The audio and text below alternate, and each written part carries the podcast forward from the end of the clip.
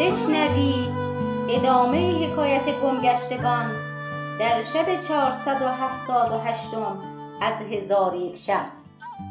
گفت ای ملک جوانبخت چون ملک به بازرگان گفت امشب در نزد ما بمان بازرگان گفت مرا در کشتی ودیعتی است که با او عهد کردم که کار او را جز خود به کس نسپارم.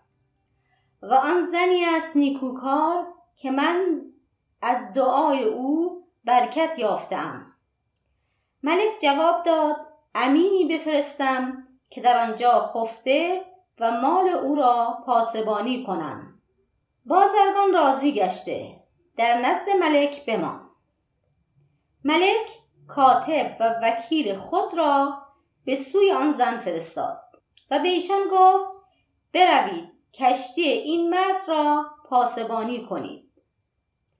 آن دو برادر به کشتی درآمدند یکی از ایشان مقدم کشتی و دیگری در موخر آن بنشست و به ذکر خدای تعالی مشغول شدند.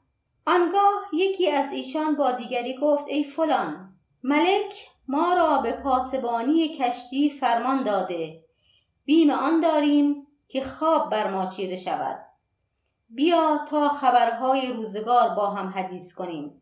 و آنچه از مهنتها و بلیتها که به ما رسیده بازگوییم. آن یکی گفت ای برادر از جمله مهنتهای من این است که روزگار میانه من و پدر و مادر و برادر جدایی افکنده. و برادری داشتم که با تو همنام بود. و حکایت من این است که پدر من از فلان شهر به کشتی بنشست. بادهای مخالف به ما بوزید و کشتی ما بشکست. خدای تعالی ما را پراکنده ساخت. آن دیگری چون این سخن بشنید گفت ای برادر نام مادر تو چه بود؟ گفت نام مادر من فلانه بود. پرسید نام پدر تو چه بود؟ جواب داد نام پدر من فلان بود. در حال برادر خود را در آغوش برادر انداخت و به او گفت به خدا سوگند تو برادر منی پس هر یکی از آن دو برادر هرچه به ایشان رفته بود به یکدیگر حدیث می‌کردند و مادر سخنان ایشان همی شنید ولکن خودداری کرده کار خیشتن پوشیده می داشت. پس چون صبح بیامد از آن دو برادر با دیگری گفت ای برادر بیا تا به منزل من برویم و در آنجا حدیث گوییم. آنگاه ایشان برفتند و مرد بازرگان باز آمده زن را محزون یافت. به او گفت تو را چه روی داده؟ گفت امشب کسانی که نزد من فرستاده بودی خواستند که به من خیانت کنند و من از ایشان در مهنتی بزرگ بودم. بازرگان خشمگین شد و رو به ملک آورده او را از کردار امینها بیاگاهانید. ملک به سرعت ایشان را حاضر آورد و از بسیاری امانت که از ایشان مشاهده کرده بود ایشان را بسی دوست می داشت. پس از آن به حاضر آوردن آن زن بفرمود. تا آنچه از آن هر دو امین خواهد گفت روبرو بگوید. در حال آن زن را حاضر آوردند. ملک به او گفت ای زن از این دو امین چه دیدی؟ زن گفت ای ملک تو را به خداوند بزرگ سوگن می دهم که ایشان را بفرما تا سخن دوشین را اعادت کنند. ملک گفت آنچه دوش گفته بودین بازگویید و هیچ چیز پوشیده مدارید. ایشان سخنان دوشین را اعادت کردند. ناگاه ملک از فراز تخت برخواسته فریادی بلند زد و خیشتن را به سوی فرزندان بینداخت. و ایشان را در آغوش کشید و گفت به خدا سوگند شما پسران من هستید. آنگاه زن نقاب از رخ برکشید و گفت به خدا سوگند من نیز مادر ایشانم. پس همگی در یک جا جمع آمدند و به عیش و نوش به سر بردند تا اینکه مرگ ایشان را دریافت. شاعر نیکو گفته هر که آمد در جهان پرزشور عاقبت می بایدش رفتن به گور. در ره عقباست دنیا چون پلی بیبقا جای و ویران منزلی.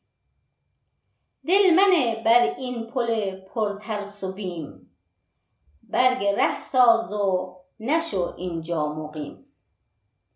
حکایت ابوالحسن دراج و از جمله حکایت ها این است که ابوالحسن دراج گفته بود که من در سال به مکه می رفتم و می آمدم. سالی قصد تواف بیت الحرام و زیارت قبر پیغمبر علیه السلام کرده با خود گفتم که من به همه راه ها شناسایی دارم این بار تنهایی سفر کنم در حال روان گشته همی رفتم تا به قادسیه برسیدم و به مسجد در آمدم در آنجا مردی که ناخوشی جزام داشت دیدم که به محراب اندر نشسته. چون مرا بدید به من گفت ای ابوالحسن همی خواهم که با تو به مکه شوم. من با خود گفتم که من این بار از رفیق بگریختم چگونه با جزامداران یار شوم؟ پس به او گفتم من با کسی یار نخواهم شد. آن مرد خاموش شد. بامدادان من تنها روان شدم و همی رفتم تا به عقبه رسیدم و به مسجد در آمدم. همان مرد مجزوم را به محراب اندر بدیدم. با خود گفتم سبحان الله چگونه این مرد پیش از من به دینجا رسید؟ پس آن مرد سر برداشته تبسم کرد. من آن شب را به حیرت به روز آوردم. چون بامداد شد تنها برفتم. چون به عرفات رسیدم به مسجد درآمدم. همان مرد را به محراب اندر بدیدم. خیشتن را بر او افکندم و گفتم ای خاجه همی خواهم که با تو یار شوم. گفت من این کار نخواهم کرد. پس من از محرومی صحبت او بگریستم و بنالیدم. آنگاه به من گفت گریه مکن. که گریستن به تو سودی ندهد. چون قصه به دینجا رسید بامداد شد و شهرزاد لب از داستان